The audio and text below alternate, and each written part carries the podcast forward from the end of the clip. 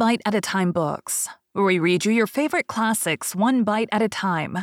My name is Bree Carlile, and I love to read, and wanted to share my passion with listeners like you. If you want to know what's coming next and vote on upcoming books, sign up for our newsletter at biteatatimebooks.com. You'll also find our new t shirts in the shop, including podcast shirts and quote shirts from your favorite classic novels. Be sure to follow my show on your favorite podcast platform so you get all the new episodes. You can find most of our links in the show notes. But also, our website, biteatatimebooks.com, includes all of the links for our show, including to our Patreon to support the show, and YouTube, where we have special behind the narration of the episodes. We're part of the Bite at a Time Books Productions Network. If you'd also like to hear what inspired your favorite classic authors to write their novels, and what was going on in the world at the time, check out the Bite at a Time Books Behind the Story podcast, wherever you listen to podcasts.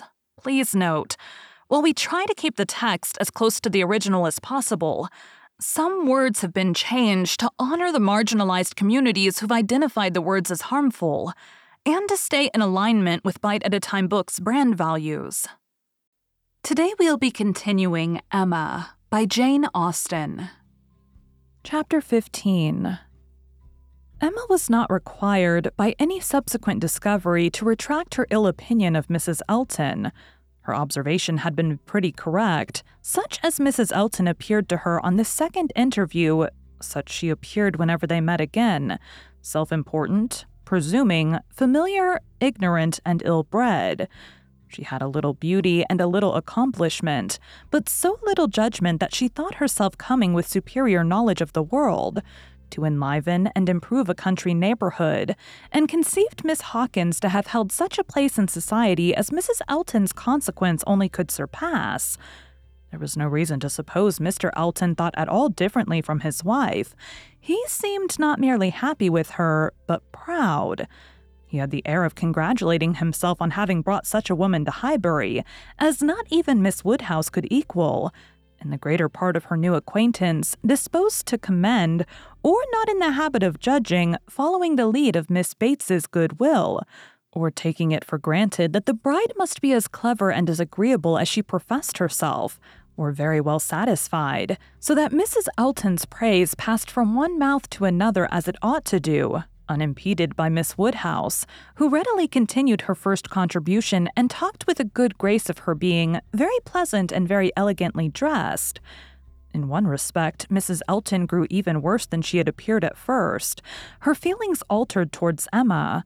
Offended, probably, by the little encouragement which her proposals of intimacy met with, she drew back in her turn and gradually became much more cold and distant and though the effect was agreeable, the ill will which produced it was necessarily increasing Emma's dislike. Her manners, too, and Mr. Elton's, were unpleasant towards Harriet. They were sneering and negligent.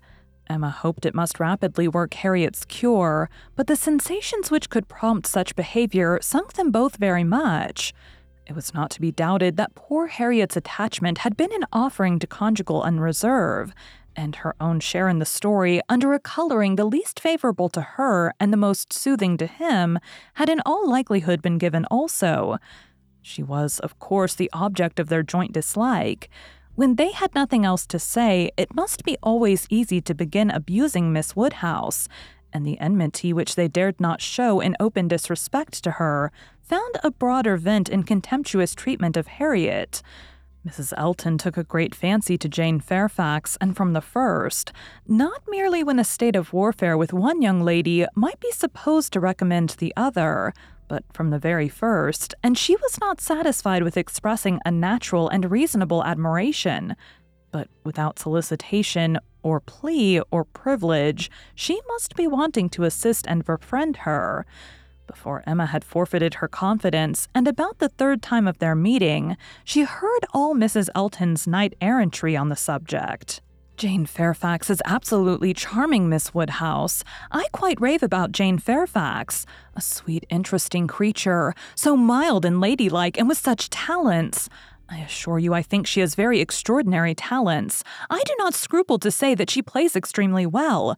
I know enough of music to speak decidedly on that point. Oh, she is absolutely charming. You will laugh at my warmth, but upon my word, I talk of nothing but Jane Fairfax. And her situation is so calculated to affect one. Miss Woodhouse, we must exert ourselves and endeavor to do something for her. We must bring her forward. Such talent as hers must not be suffered to remain unknown. I dare say you have heard those charming lines of the poet Full many a flower is born to blush unseen and waste its fragrance on the desert air. We must not allow them to be verified in sweet Jane Fairfax. I cannot think there is any danger of it, was Emma's calm answer, and when you are better acquainted with Miss Fairfax's situation and understand what her home has been with Colonel and Mrs. Campbell, I have no idea that you will suppose her talents can be unknown.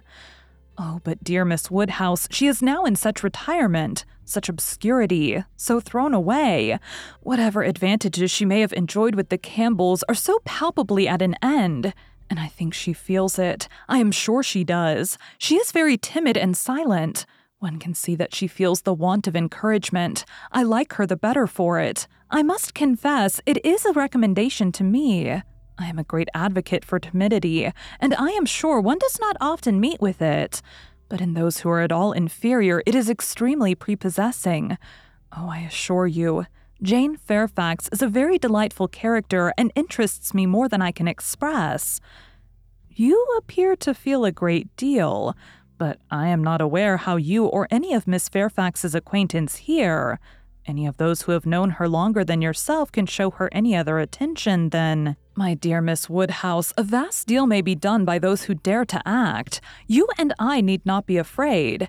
If we set the example, many will follow it as far as they can, though all have not our situations. We have carriages to fetch and convey her home, and we live in a style which could not make the addition of Jane Fairfax at any time the least inconvenient. I should be extremely displeased if Wright were to send us up such a dinner, as could make me regret having asked more than Jane Fairfax to partake of it. I have no idea of that sort of thing. It is not likely that I should, considering what I have been used to. My greatest danger, perhaps, in housekeeping may be quite the other way in doing too much and being too careless of expense. Maple Grove will probably be my model more than it ought to be, for we do not at all affect to equal my brother, Mr. Suckling, in income. However, my resolution is taken as to noticing Jane Fairfax. I shall certainly have her very often at my house, shall introduce her wherever I can, shall have musical parties to draw out her talents, and shall be constantly on the watch for an eligible situation. My acquaintance is so very extensive that I have little doubt of hearing of something to suit her shortly. I shall introduce her, of course, very particularly to my brother and sister when they come to us.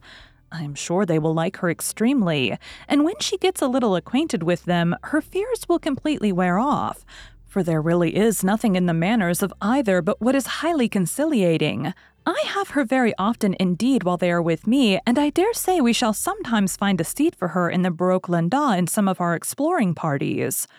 Poor Jane Fairfax, thought Emma. You have not deserved this. You may have done wrong with regard to Mr. Dixon, but this is a punishment beyond what you could have merited. The kindness and protection of Mrs. Elton, Jane Fairfax and Jane Fairfax. Heavens, let me not suppose that she dares go about Emma Woodhousing me but upon my honor, there seems no limits to the licentiousness of that woman's tongue.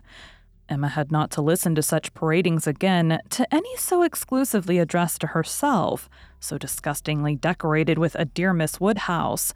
The change on Mrs. Elton's side soon afterwards appeared, and she was left in peace neither forced to be the very particular friend of Mrs. Elton, nor under Mrs. Elton's guidance, the very active patroness of Jane Fairfax, and only sharing with others in a general way, in knowing what was felt, what was meditated, what was done. She looked on with some amusement. Miss Bates's gratitude for Mrs. Elton's attentions to Jane was in the first style of guileless simplicity and warmth. She was quite one of her worthies, the most amiable, affable, delightful woman, just as accomplished and condescending as Mrs. Elton meant to be considered Emma's only surprise was that Jane Fairfax should accept those attentions and tolerate Mrs. Elton as she seemed to do. She heard of her walking with the Eltons, sitting with the Eltons, spending a day with the Eltons. This was astonishing. She could not have believed it possible that the taste or the pride of Miss Fairfax could endure such society and friendship as the vicarage had to offer. She is a riddle.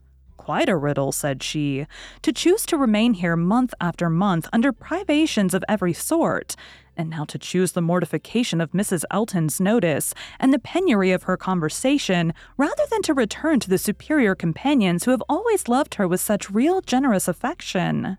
Jane had come to Highbury professedly for three months. The Campbells were gone to Ireland for three months, but now the Campbells had promised their daughter to stay till at least midsummer and fresh invitations had arrived for her to join them there. According to Miss Bates, it all came from her. Mrs. Dixon had written most pressingly Would Jane but go, means were to be found, servants sent, friends contrived. No traveling difficulty allowed to exist, but still she had declined it. She must have some motive more powerful than appears for refusing this invitation, was Emma's conclusion. She must be under some sort of penance inflicted either by the Campbells or herself. There is great fear, great caution, great resolution somewhere. She is not to be with the Dixons. The decree is issued by somebody, but why must she consent to be with the Eltons? Here is quite a separate puzzle upon her speaking her wonder aloud on that part of the subject, before the few who knew her opinion of Mrs. Elton, Mrs. Weston ventured this apology for Jane. We cannot suppose that she has any great enjoyment at the vicarage, my dear Emma, but it is better than being always at home. Her aunt is a good creature, but as a constant companion must be very tiresome. We must consider what Miss Fairfax quits before she condemn her taste for what she goes to. You're right, Mrs. Weston, said Mr. Knightley warmly. Miss Fairfax is as capable as any of us of forming a just opinion of Mrs. Elton. Could she have chosen with whom to associate, she would not have chosen her. But, with a reproachful smile at Emma, she receives attentions from Mrs. Elton which nobody else pays her. Emma felt that Mrs. Weston was giving her a momentary glance, and she was herself struck by his warmth. With a faint blush, she presently replied, Such attentions as Mrs. Elton's, I should have imagined would rather disgust than gratify Miss Fairfax. Mrs. Elton's invitations I should have imagined anything but inviting. I should not wonder, said Mrs. Weston, if Miss Fairfax were to have been drawn on beyond her own inclination by her aunt's eagerness in accepting Mrs. Elton's civilities for her. Poor Miss Bates may very likely have committed her niece and hurried her into a greater appearance of intimacy than her own good sense would have dictated, in spite of the very natural wish of a little change. Both felt rather anxious to hear him speak again, and after a few minutes' silence, he said, Another thing must be taken into consideration, too. Mrs. Elton does not talk to Miss Fairfax as she speaks of her. We all know the difference between the pronouns he or she and thou, the plainest spoken among us. We all feel the influence of something beyond common civility in our own personal intercourse with each other. A something more early implanted. We cannot give anybody the disagreeable hints that we may have been very full of the hour before. We feel things differently. And besides the operation of this, as a general principle, you may be sure that Miss Fairfax awes Mrs. Elton by her superiority, both of mind and manner. And that, face to face, Mrs. Elton treats her with all the respect which she has a claim to. Such a woman as Jane Fairfax probably never fell in Mrs. Elton's way before, and no degree of vanity can prevent her acknowledging her own comparative littleness in action, if not in consciousness. I know how highly you think of Jane Fairfax, said Emma. Little Henry was in her thoughts, and a mixture of alarm and delicacy made her irresolute what else to say. Yes, he replied. Anybody may know how highly I think of her. And yet, said Emma, beginning hastily and with an arch look, but soon stopping, it was better, however, to know the worst at once. She hurried on. And yet, perhaps, you may hardly be aware yourself how highly it is. The extent of your admiration may take you by surprise some day or other. Mr. Knightley was hard at work upon the lower buttons of his thick leather gaiters, and either the exertion of getting them together or some other cause brought the color into his face as he answered, Oh, are you there? But you are miserably behindhand. Mr. Cole gave me a hint of it six weeks ago. He stopped. Emma felt her foot pressed by Mrs. Weston and did not herself know what to think. In a moment, he went on. That will never be, however, I can assure you. Miss Fairfax, I dare say, would not have me if I were to ask her, and I am very sure I shall never ask her. Emma returned her friend's pressure with interest and was pleased enough to exclaim, You are not vain, Mr. Knightley, I will say that for you. He seemed hardly to hear her. He was thoughtful, and in a manner which showed him not pleased, soon afterwards said, So you have been settling that I should marry Jane Fairfax? No, indeed, I have not. You have scolded me too much for matchmaking, for me to presume to take such a liberty with you. What I said just now meant nothing. One says those sort of things, of course, without any idea of a serious meaning. Oh, no, upon my word, I have not the smallest wish for you marrying Jane Fairfax or Jane anybody. You would not come in and sit with us in this comfortable way if you were married. Mr. Knightley was thoughtful again.